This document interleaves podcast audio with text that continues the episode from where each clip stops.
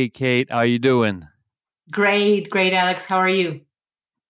I'm not doing so bad. I mean, I'm in the uh, most uh, socialist uh, province of the socialist country right now.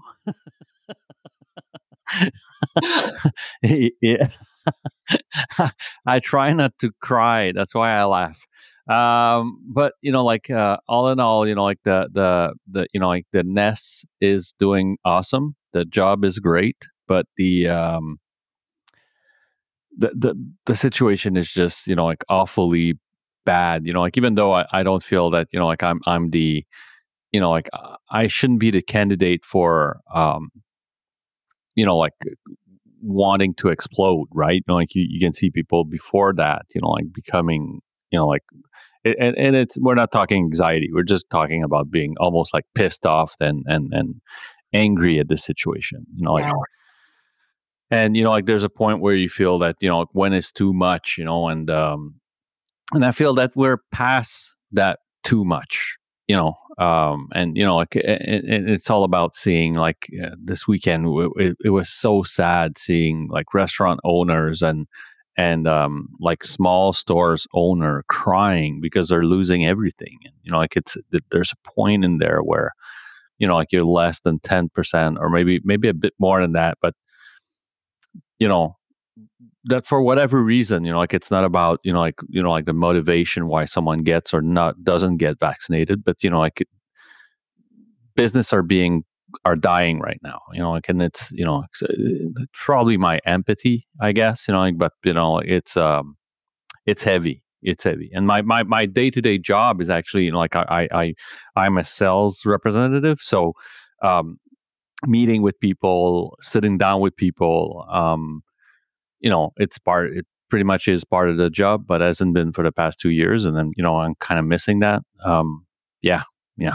Anyways, you know, so I'm in Quebec for people to listen. You know, like uh, if you, you haven't uh, listened to I, I pretty much talk about it every fucking episodes in the past year. But so, Kate, where are you located, and um, and and how has been the pandemic for you so far? I am in Calgary, Alberta, Canada. Okay. But originally, I am from Ukraine. So I actually grew, was raised and born in the one of the most socialist communities in the world. Wow. Because I was born in the Soviet Union. So it's this and kind right. of place of hopelessness, you know? Yeah. Right Where, now, it's it we're in wild times right now for Ukraine, right? Yes. Absolutely. And it's not getting easier even after Ukraine gained uh, independence in uh, 1991. It still didn't get easier for us. And um, yeah, the pressure is big. Uh, the hopelessness, I think, that is like rising among people. But the worst the worst thing that is happening right now in the country, and I haven't been there for four years, so it's hard for me to tell really, but what I see is people are just uh, running away, trying to, to find anything, any channel that they could just run away Europe, States, Canada, Australia, any other country, but not there because people just don't see the future. And, and um, think, yeah, and we always think that it's it's it's getting to that moment where it will be past the worst. But you yeah. know, the you fall, you fall, and then you find out that there is still a place to fall. so yeah, so that's that's how it has been for uh, for my people where I come from. Uh, but um, yeah, here in Canada, as you might have heard, right, they they are tightening up, you know, the restrictions and trying to keep it at bay. But um, yeah, so far there is a lot going on. Yeah. Um, few things, you know, like you, you, you, my, some of my best friends are from Haiti. And, um, you know, like when, when you talk about, you know, like kind of not seeing the light at the end of the tunnel, those are conversations that I do have with these friends of mine, you know, that like actually consider siblings, you know, like that, you know, like that, they're such great friends. And they moved to the Dominican uh, Dominican Republic because of that. And um, my friend John just told me, like, I, I don't see, you know, in my lifetime that I'm going to see um, Haiti to strive again. You know, like a, you know, um, and that's that's sad. You know, like from especially when it's your birthplace. You know, like you, that. You know, someone tells you that you know, like you, you from his lifetime, he, he's not optimistic to see it doing better. Um, that's that's really sad. Um, in terms of personally, uh, how has it been with for you, Kate? You know, like the the because you know, like I felt like the weight of the confinement as you know, like taken a bit of a toll after a while. Um, two years in, you know, like I, I feel it. You know, like I, I find it like heavy. Um, how has it been for you? It has been for me in in both from both sides. So when the pandemic started in 2020, that's when I actually hit my rock bottom, right? So everything seemed like okay. Well, seemed like it was okay. But when we were locked down, right, all in our houses with the families, you know, you kind of understand that you're actually disconnected. You're absolutely disconnected from yourself first and from your family members because you go to work, you know, and it's just you see people for one, two hours. You see your kids for one, two hours a day yeah. you see your partner for for a couple of hours a day and it feels okay. But when you start to live with that person for 40 days day in day right? And you don't go anywhere you don't go out because we were we were freaked out right? Uh, and we didn't know what what will happen in the future. So this uncertainty just you know accelerated the whole stress and that's when um, that's when the alcohol came into again in our life right? And i i have been a drinker since 12 so for me it's it's a heavy topic. Um so in these 40 days that we spent at home it was a whole lot of a transformation and understanding that it's not going to work if we don't find a way out if we don't find a way out to communicate with each other when we don't find a way to live with our life with within this pandemic time. Like we all we both had works that were so uh, dependent on the pandemic. So i worked in the retail store which closed completely. Yep. and um, and my husband as well he worked at the warehouse that also shut down so we needed to understand that where are we going with this? And where is this pandemic is going to lead us? Is it going to end? Or is it just going to just drag on for years and years into the future? And of course, the prognosis were not really good because the wave after wave, right? And then it just rolled into summer and then rolled into the fall. And that's when we started to seek for seek help from from counseling from like you know self development courses whatever we could find on the website or on the on the internet we would take it just to find out what what was happening in our life and it helped a lot. And that's when i started to understand and really dive deep into the subconscious mind and started to unlock those old that old trauma from the past. So it wasn't a really like fast transformation. However, like couple of sessions that I had, I just kind of stopped drinking right away. And I decided that I will never go back. Right. And that was a decision because I would relapse all the time. So pandemic was for me in both sides. So it was very hard and difficult but at the same time, it was a way to find my way back. To save your life, uh, literally. Absolutely. And my relationship and my family.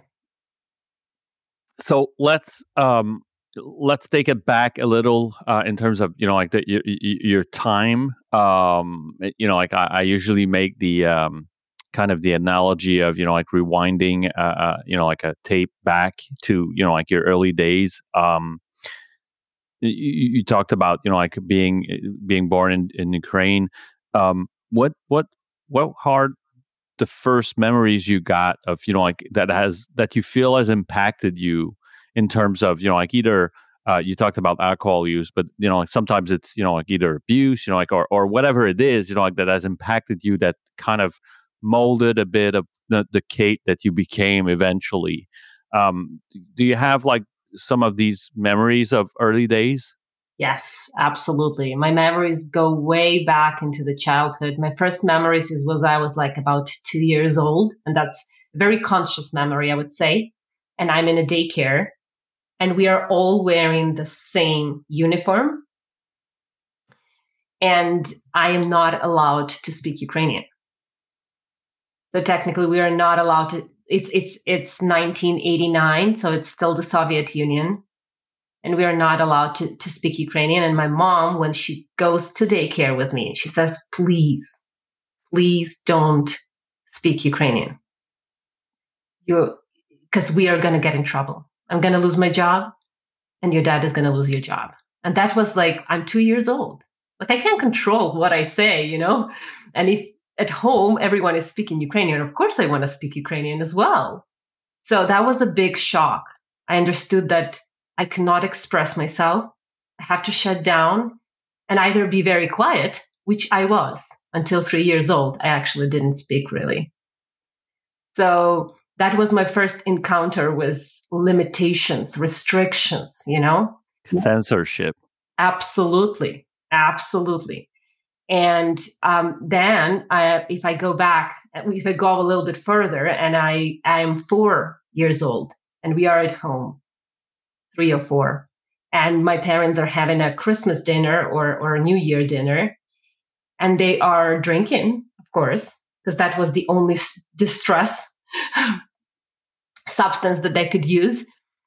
And I can hear that they are whispering and not talking about politics very loud because neighbors can hear. And if neighbors can hear, it can go to the government or whatever. So that was like, I understand, I remember that they were speaking very quietly if they wanted to discuss politics. Wow. That was a huge trauma. And I would say it's a multi generational trauma because my parents didn't did not know how to express themselves. They just followed the rules.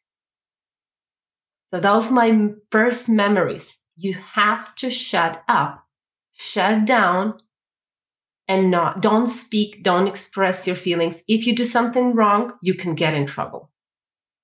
If you speak your language, you can get in trouble.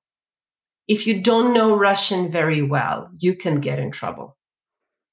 So, however, we I was lucky that I was only like four years old when the Soviet Union actually ceased to, to be, and we were kind of more free. However, the huge economic collapse happened in the country yep. because of that. And then I remember these, um, you know, the lack of food, right? And the lack of money. And I think my parents lost like a huge amount of savings because that was how how the system was at that time. So these are my first memories. And every stress that my parents had, they would come home and every single birthday party or, or any celebration was celebrated with alcohol. So, and of course, they would tell us that it's not good. So, kids, please don't drink. But my mind got confused. How, how wouldn't you drink if your parents do it almost every day? though they were not alcoholics at all, but they would definitely re- relieve release stress. And and would that be kind of the almost like the only moment where you would find them smiling or laughing is when they drank? Absolutely. I would I would feel and see that they are free. They are free and they feel like they're careless and they're fearless and and that feeling I wanted to feel it by myself because if as you said, if not drinking and if not partying, let's just say, it was not a lot of joy in life. It was work, work, work, survival, work, work, survival. And that's that happened to a majority of families back then. In terms of, you know, almost like a it, it's almost like a genetics uh, question. Um, I, I feel that you know like a, country or a political party or or like like even a like the the the, the head of state cannot find genetics right? You know like if if you're rebellious in your in your soul you know like it, it you know like it's tough for a country to break that. Um was there you know like you said you know like that they feel they felt fearless or or they felt like they were it, does any or both of your parents had that in them? You know like kind of a, a rebellious um genetics uh you know in them? I i would say no they were very compliant and those little moments when they would you know maybe drink a little bit, you know, or maybe they would be some we would be somewhere in the nature when no one would hear us, right? We would go for a hike or something. You could you could feel that they probably wanted to express themselves. They just didn't know how. So in genetics, let's just say Ukrainian nature is very loving and kind and hardworking. However, if generation by generation were suppressed, of course that's going to happen with every other every next generation that was born. So i was born and a little bit by little bit moving it out of the country. I tried to close that gene you know of like suppression and, and, and trauma. But and then my kids would probably still have it. And then maybe their kids will be more free if if we work towards it but no, I think my parents were definitely um, very suppressed, very compliant, very uh, fearful. And that was and, and another generation. And because they were taught so, because they, they were, you know, like by parents, grandparents, and, and so on. Absolutely. Absolutely. So we don't even know how the real Ukrainian spirit is because it was suppressed for so many years. So losing losing your shit is not something that an Ukrainian person does very often. Yes, technically there was so there was no no such notion as counseling or therapy. So there was no and even and even going crazy. I mean, you know, like like just like um because they were either be imprisoned or or arrested or even killed, I guess. Yes, or it, there they would go into the psychic clinic. Those were like institutions right that that people will get into and they were considered to be very heavily like sick you know and and will would be kept there for for years in in abuse and neglect if you showed any sign of uh, stress or rebellion. rebellion. Yes yes however and because they knew that there will be no help everyone kind of kept it in. There will be there were a lot of abuse that was happening but mostly within the family. So it was within the family or within the community. So that would happen of course because people would drink and they would lose their shit of course because they wouldn't hold it. But um, yeah but in reality we couldn't you couldn't speak up you couldn't ask for help. Was um uh, you know like how much of that does affect like your your the creative side of your personality for example? You know like that that must have been tough you know like like for any individuals but especially for creative people um how does it affect that? Because you know like you you, you talked about your childhood but you know like you you you start embarking on that teenager journey and I'm guessing that you know, like your brain is just a, like a, a, volcano of of ideas, and you know, like just and I, was there any? There's there's many questions in there, I know, but you know, was there like um, uh, an echo of what was going on on the other side of the ocean as well? Uh, yeah. So technically, the the environment that we were growing back home, it's like a death of creativity. Like, even if you have it, you don't believe in it. You have it, but you don't believe in it. And even if you have an idea, you think three times before you actually put that idea into action. And I remember, and that's in many families back home. And I, I'm wondering if it's happening that much in other countries. But what I've noticed here is more, of course, freedom to express. But I remember that most of the parents didn't want to work at the jobs that they were working. My mom wanted to be a designer. But designer was like non-existent back at back then so she just became an you know an accountant. And of course she hated that job for the whole like she not she didn't hate it i think. She kind of came to terms with it but it wasn't like she was enjoying it and living her passion. The same with yeah. me. I i had lots of ideas when i started to like you know 11 12 but at the same time I was um, I, I wasn't allowed to really express.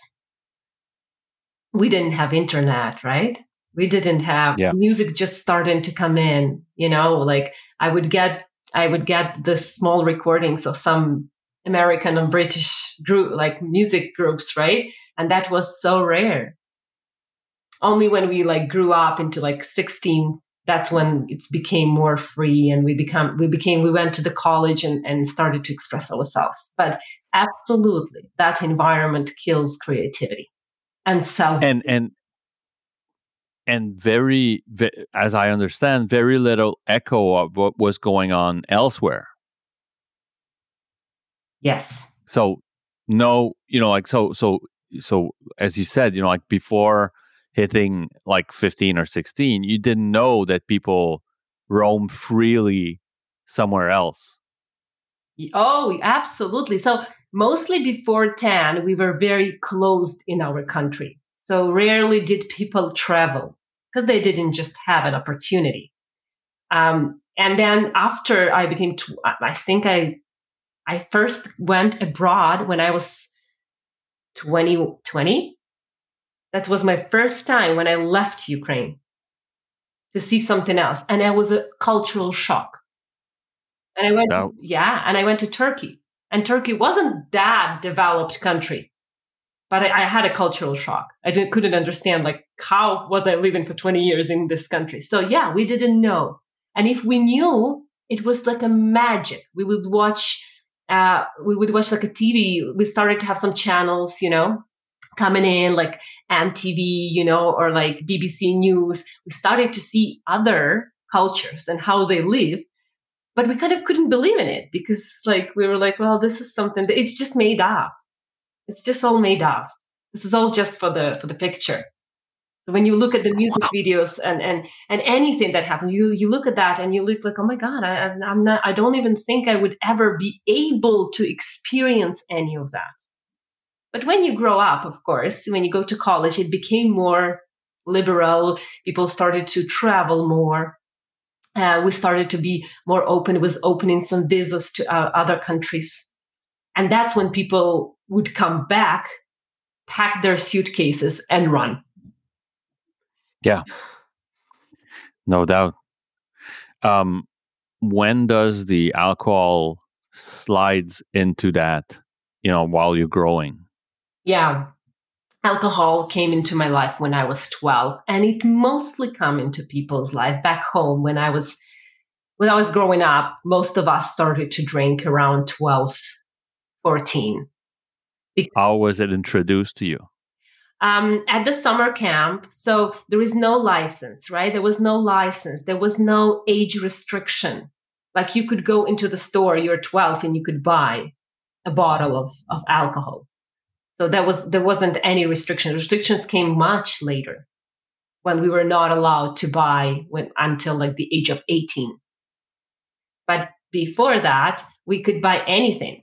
Cigarettes, yes. Drugs, yes. It was everywhere, very accessible, very cheap. That's the thing. We didn't have a lot of money, but we definitely had money for, for alcohol. We could afford it. Even with, with our like pocket money, and that's when it started. And that's when the trauma that I held in myself and I tried a little bit of the alcohol. And that's when I understood oh, that's actually numbs the pain. That helps a lot. And then your mind is very smart. It records this feeling and it replays it over and over again as long as you feel sad. So it's like a looping saw. You wake up, you feel like, oh yeah, oh my god, sh- this shit is again here. You know, I'll, if I drink a little bit, it's gonna get easier because you remember that happened yesterday, and then you yep. drink again, and you numb the pain, right? But of course, you wake up with the more pain that you were in. But yep. it doesn't matter. Your mind doesn't understand at that point that it actually doesn't benefit your body. At that point, the so, mind just survives. And I understand that it quickly becomes almost like a daily habit because of that. Absolutely. Absolutely. Because because this is what helps and there was no other options available. There was no one to tell you, you know what, let's talk. Let's, you know, let's make your trauma not isolated, but actually open, open up, talk about it. No one would do that. So everyone would just go to, to any substance that they could use in order to numb the pain. So we think that when we when we see a person who is addicted to anything, we feel like, oh my God, they're doing so bad to their health. But in reality, their mind doesn't understand. Their mind is saving them because if they don't drink, they're going to be in so much pain that their mind can do something. So this is the survival mode. Your mind think, oh, if you don't drink, you're in so much emotional pain that who knows? What if you decide to end your life? But if you drink, you don't do that. So go and drink. So that takes a lot of courage for a per- person to really realize that and to start, you know, uncovering the past. What's your, uh, at that time, you know, like growing up from 12, 13, 14, what's your um, kind of the, uh, it's, it's kind of a twofold question, but, you know, like what is the education possibility and what is your education aspiration at the time? Um, you mean education, right? Yeah academia you know like uh, and and then you know like because of what you just explained there are kind of two questions in there like you talked about your mom that wanted to be a designer and became an accountant. That means that you know like in terms of possibility it was quite limited as i understand. But you know like her, her passion or intention was probably design. Um, in your case what was your intention and what was the possibility? Yeah so at, at exactly 12 years old, um, my brother, he was uh, taking some English classes from, from, from, from the teacher. And he decided that he doesn't want to do that anymore. And, and we didn't have money to put both, like my parents didn't have money to put us both into English class. So they had to choose. Um, but when he said no, I kind of jumped in and said, I want to do that because something told me. And then I got my first recording of the Spice Girls. And I looked and I listened and I was like, they have something that I don't have. but if I know English, I might also have that. So that's when I jumped in into learning English. And that was the only kind of hobby that I had. The only hobby, though it was very limited. The lessons were very limited, right? However, I kind of soaked it all in. And I knew that if I know English, I might be able to run. Because I don't know if someone told me that, or maybe I've heard it at some point on some unconscious level, that if you know the language, you might be able to survive out there, outside of Ukraine, which was actually true. so that's what my aspiration was. In terms of education, I started to really pursue the language through smoking, through alcohol, but I still kind of, you know, tried to really learn as much as I could. So you, you, go through your teens. Um, what what is the academia objective by then? You know, like what do you want to become? Yeah, I wanted to become an English teacher, English language language teacher. Wow. Yeah. I wanted wow. to be a teacher for kids, right? And it was the only option that at least I somehow liked because it was really hard to tell what I actually liked.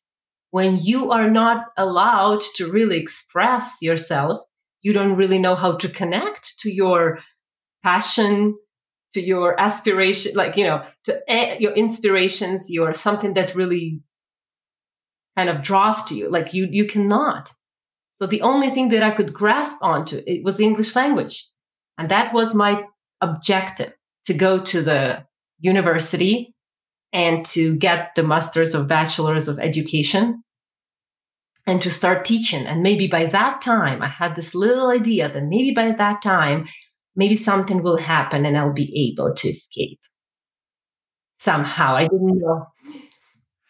So the end goal is to get the F out of there.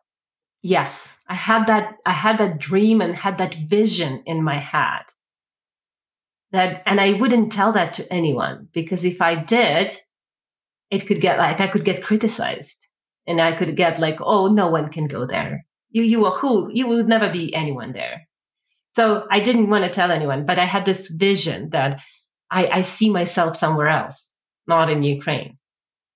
However, I only got there 10 years later when I was 29. So between 19 and 29, what happens? A uh, couple of jobs happened.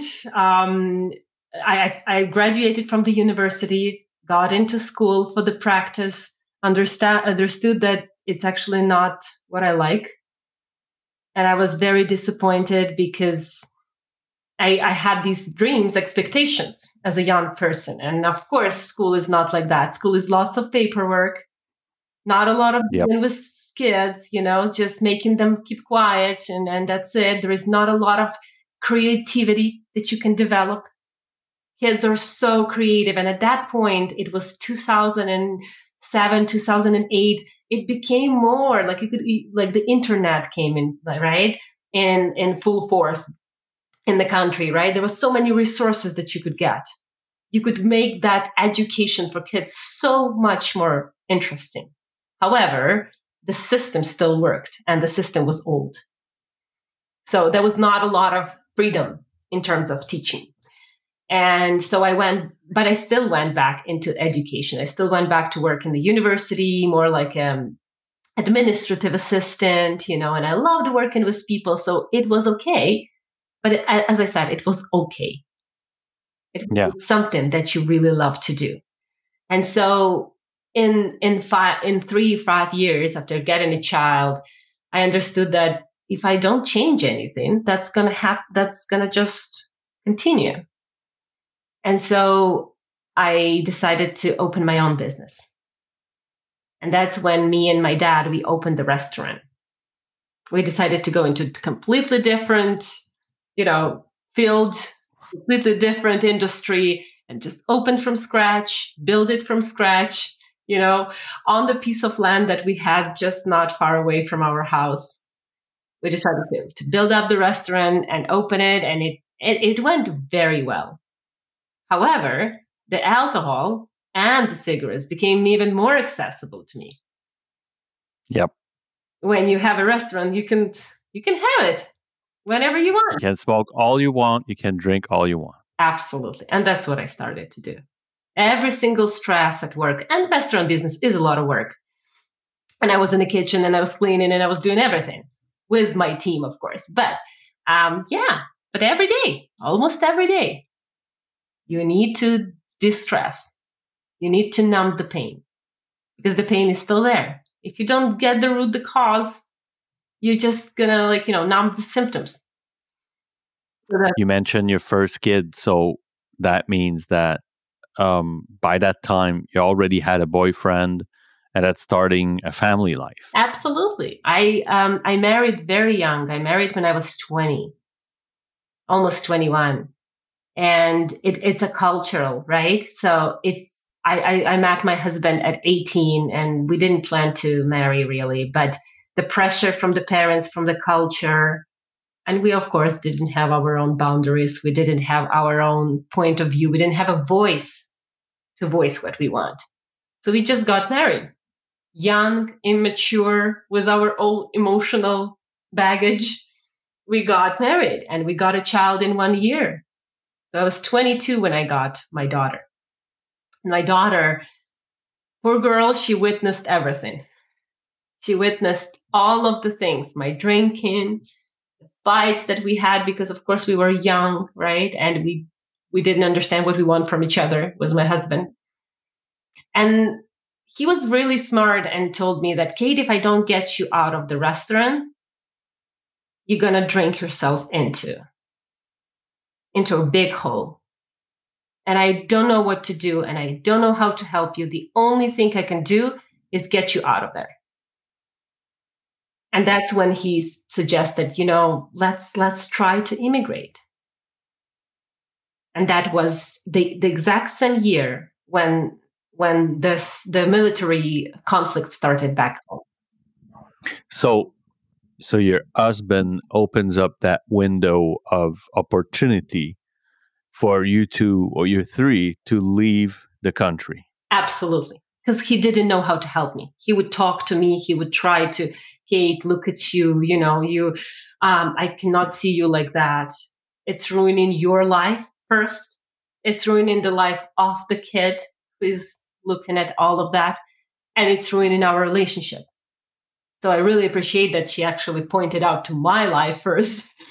And that's when I understood that something needs to change. But of course, I didn't know how to take actions. I didn't know how to really be proactive. I was completely reactive person. How easy is it at that time to leave the country?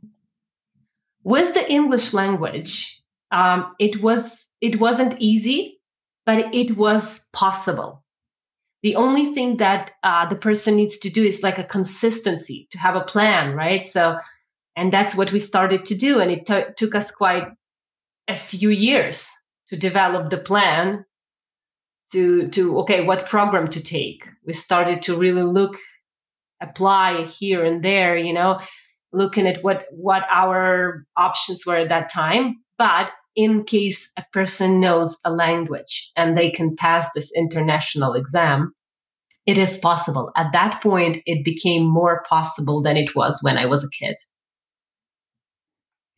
And when do you decide and how do you decide where you're going to be going?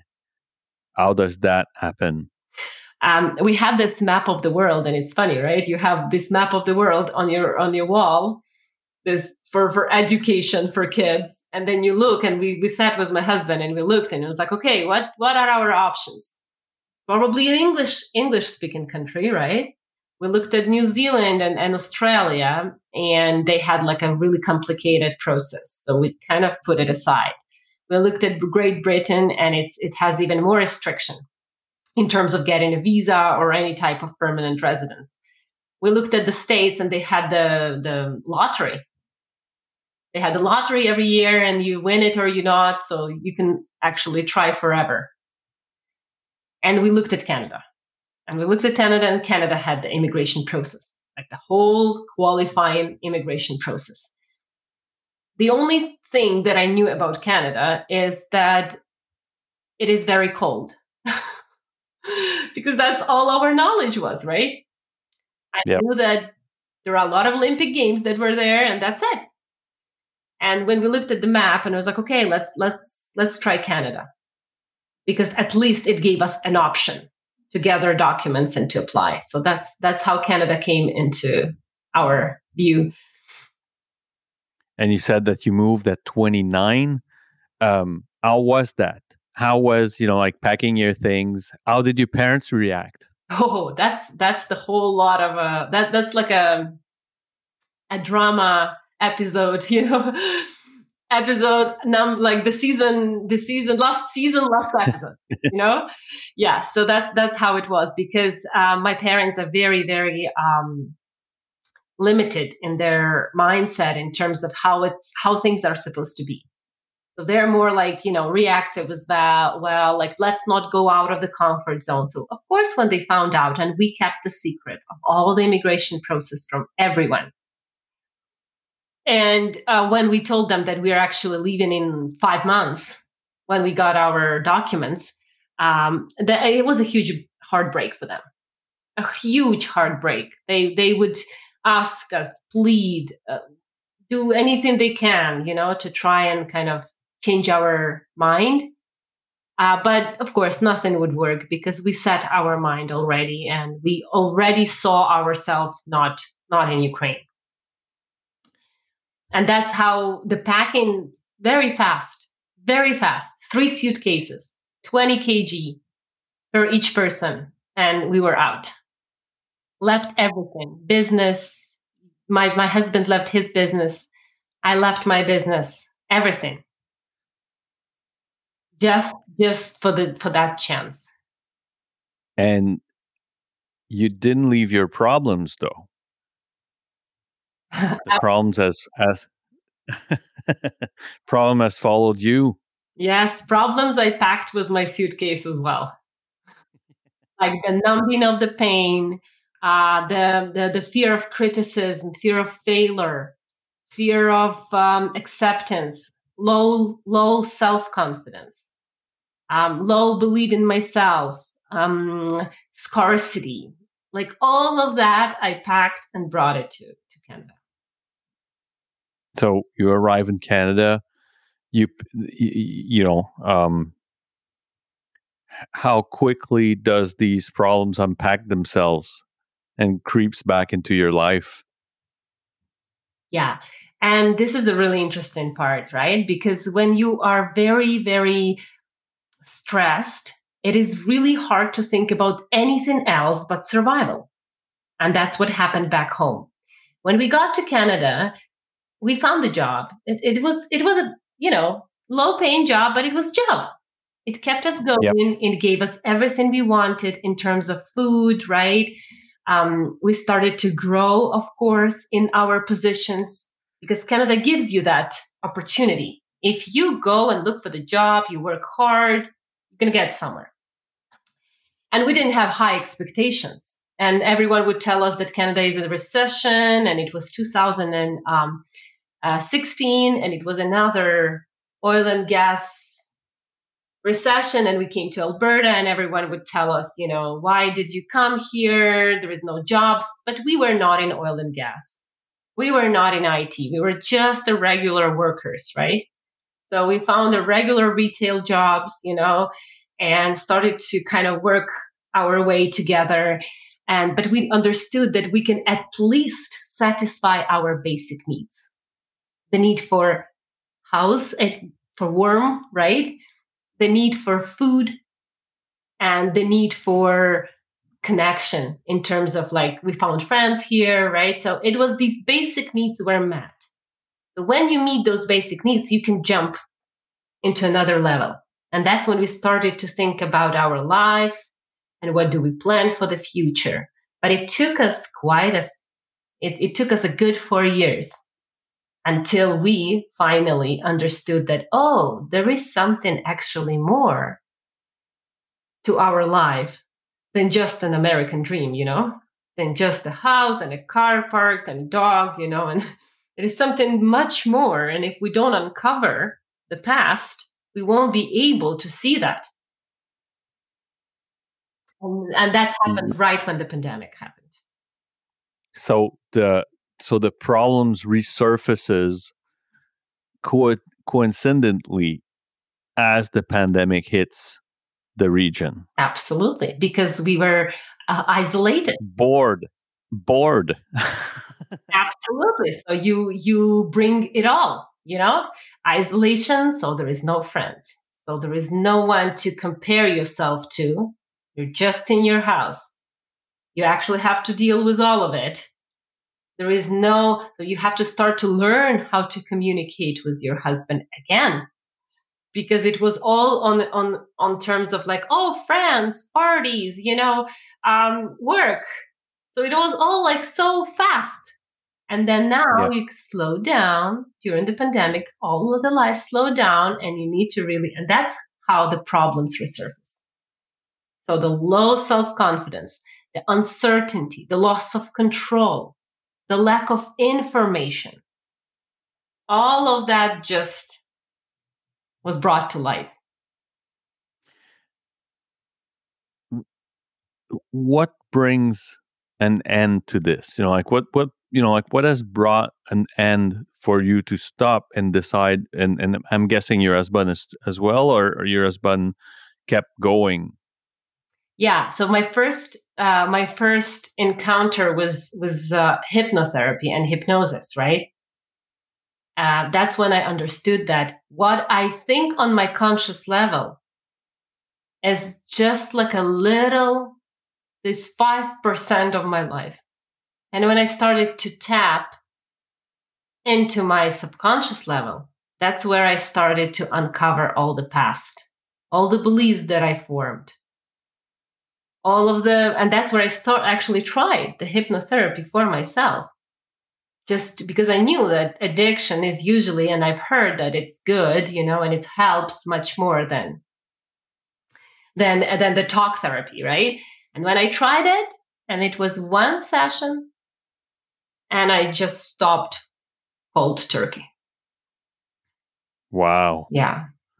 Be- and you knew that this what this is what you needed. Yes, I needed to find out what emotion I connected to alcohol or to cigarettes.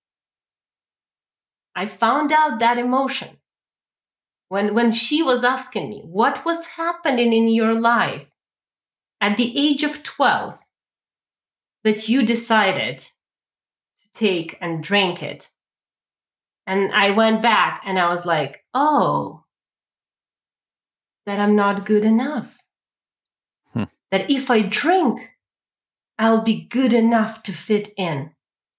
I'll have someone to connect to because I couldn't connect at home. Because my brother was bullying me so much that my confidence was just so low, you know, I didn't believe in myself. But when I drank, it was so cool. It felt so real. I was so confident. So I connected that emotion. And then she asked me, So every time you drink now, what emotion do you have? The same disconnection, the same desire to fit in into the group of friends. The same only option that I think my subconscious mind still thinks that is the only option to release stress. So every time after the session, every time I looked at the alcohol, I knew exactly why I decided to take that step. And I just didn't want it anymore. Did the husband follow through as well? Yes, yes. He kind of saw the shift in me first. He saw the shift and he's like, I have been telling you this for so many years that you that we need to stop, you know, drink. And he also like kind of drank, right? But he was like, I, I always knew there is something that was, you know, holding us back from from starting like a more healthy life, you know.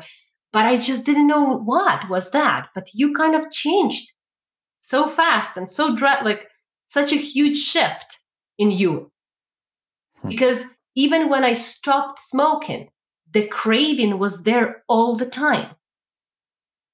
Yes i did stop because i was having another child and i was breastfeeding. So I, I i was like a very good girl. I wouldn't smoke and drink when i breastfeed. But the first day after i stopped doing that i would drink and smoke. Yep. So the craving was there all the time. You know like before we started recording you you told me that you know like you were you were pretty much a mix of the two you know like you in terms of you know like being helping others now that you you know you you, you found and and and overcame your your most um your toughest challenges in your life can you tell me about, you know, like what you decided to do with that, you know, kind of that gift that was given to you in your life? Yeah, when I started to really understand that, because you don't understand how bad it is when you uh, until you get better. And then yep. you, you look back and you're like, oh, wow, that's how I was living for, for years and years. And then I was still still working at my job, at my retail job and I was having a couple of people that worked with me as a team, and I had to coach them as part of the position. So I looked at them and, and I tried to coach them and I understood that they also have their own limiting beliefs. They have our their own trauma that is actually holding them back from growing, holding them back from changing. And I was like, well, if it helped me, it probably will if I do that, I will it will help others as well. And that's what I took the school, right? I took the course and started to to learn hypnotherapy for myself and for my future clients. And how has it been going so far? And it's it's amazing. It, it is a gift, as you said. It is a gift. And usually people go to hypnotherapy when everything else doesn't work. Has failed. Yes, yeah. Right? Because some people are really self motivated and they go for a couple of counseling sessions and they're great. But not everyone. And some people struggle for years. So when everything fails for them, they go to alternative methods for these complementary. And at the same time, like for for for many people, hypnotherapy sounds like esoteric. You know, like it sounds like like mystics and you know magic um, while you know like it's been used for hundreds and hundreds of years you know like so um so have you decided to so so you you decided to open a practice like like people can actually find you yeah yeah for sure yeah i graduated in um in the end of october from the program last year and i opened the practice right away got the insurance in canada you know and started to work right away outreaching to my friends first, you know, getting first from my circle of friends and my network. And then people just started to refer to other people. And that's how you grow your clientele, right? Yeah. And then now it's like a steady flow of clients. But the more important part is how, how much transformation you do. Does, um, can this be done remotely? Yes, hypnosis works amazingly well over over Zoom, over Skype, as well as in person. Wow. And so where can people find you if people want to know more about Kate and and and you know reach reach out to you where can they find you? They can find me on social media platforms. I'm very active on Instagram. Kate Semeniuk is there and on uh, Facebook as well, Kate Semeniuk, Hypnotherapy, and I'm there. And I also have a website, katesemenuk.com where they can connect with me in many ways. And and for those that listen, um, you can look at the the description notes of the episode. You can find all of the links to reach out to Kate. Um, and you know, super easy. Um, Kate, thanks thanks a lot for your time it was uh quite a journey you know like a um i mean there there there really is something about um and and i i say that from the bottom of my heart you know like the, the you have to know someone that is that has been unrooted from their roots.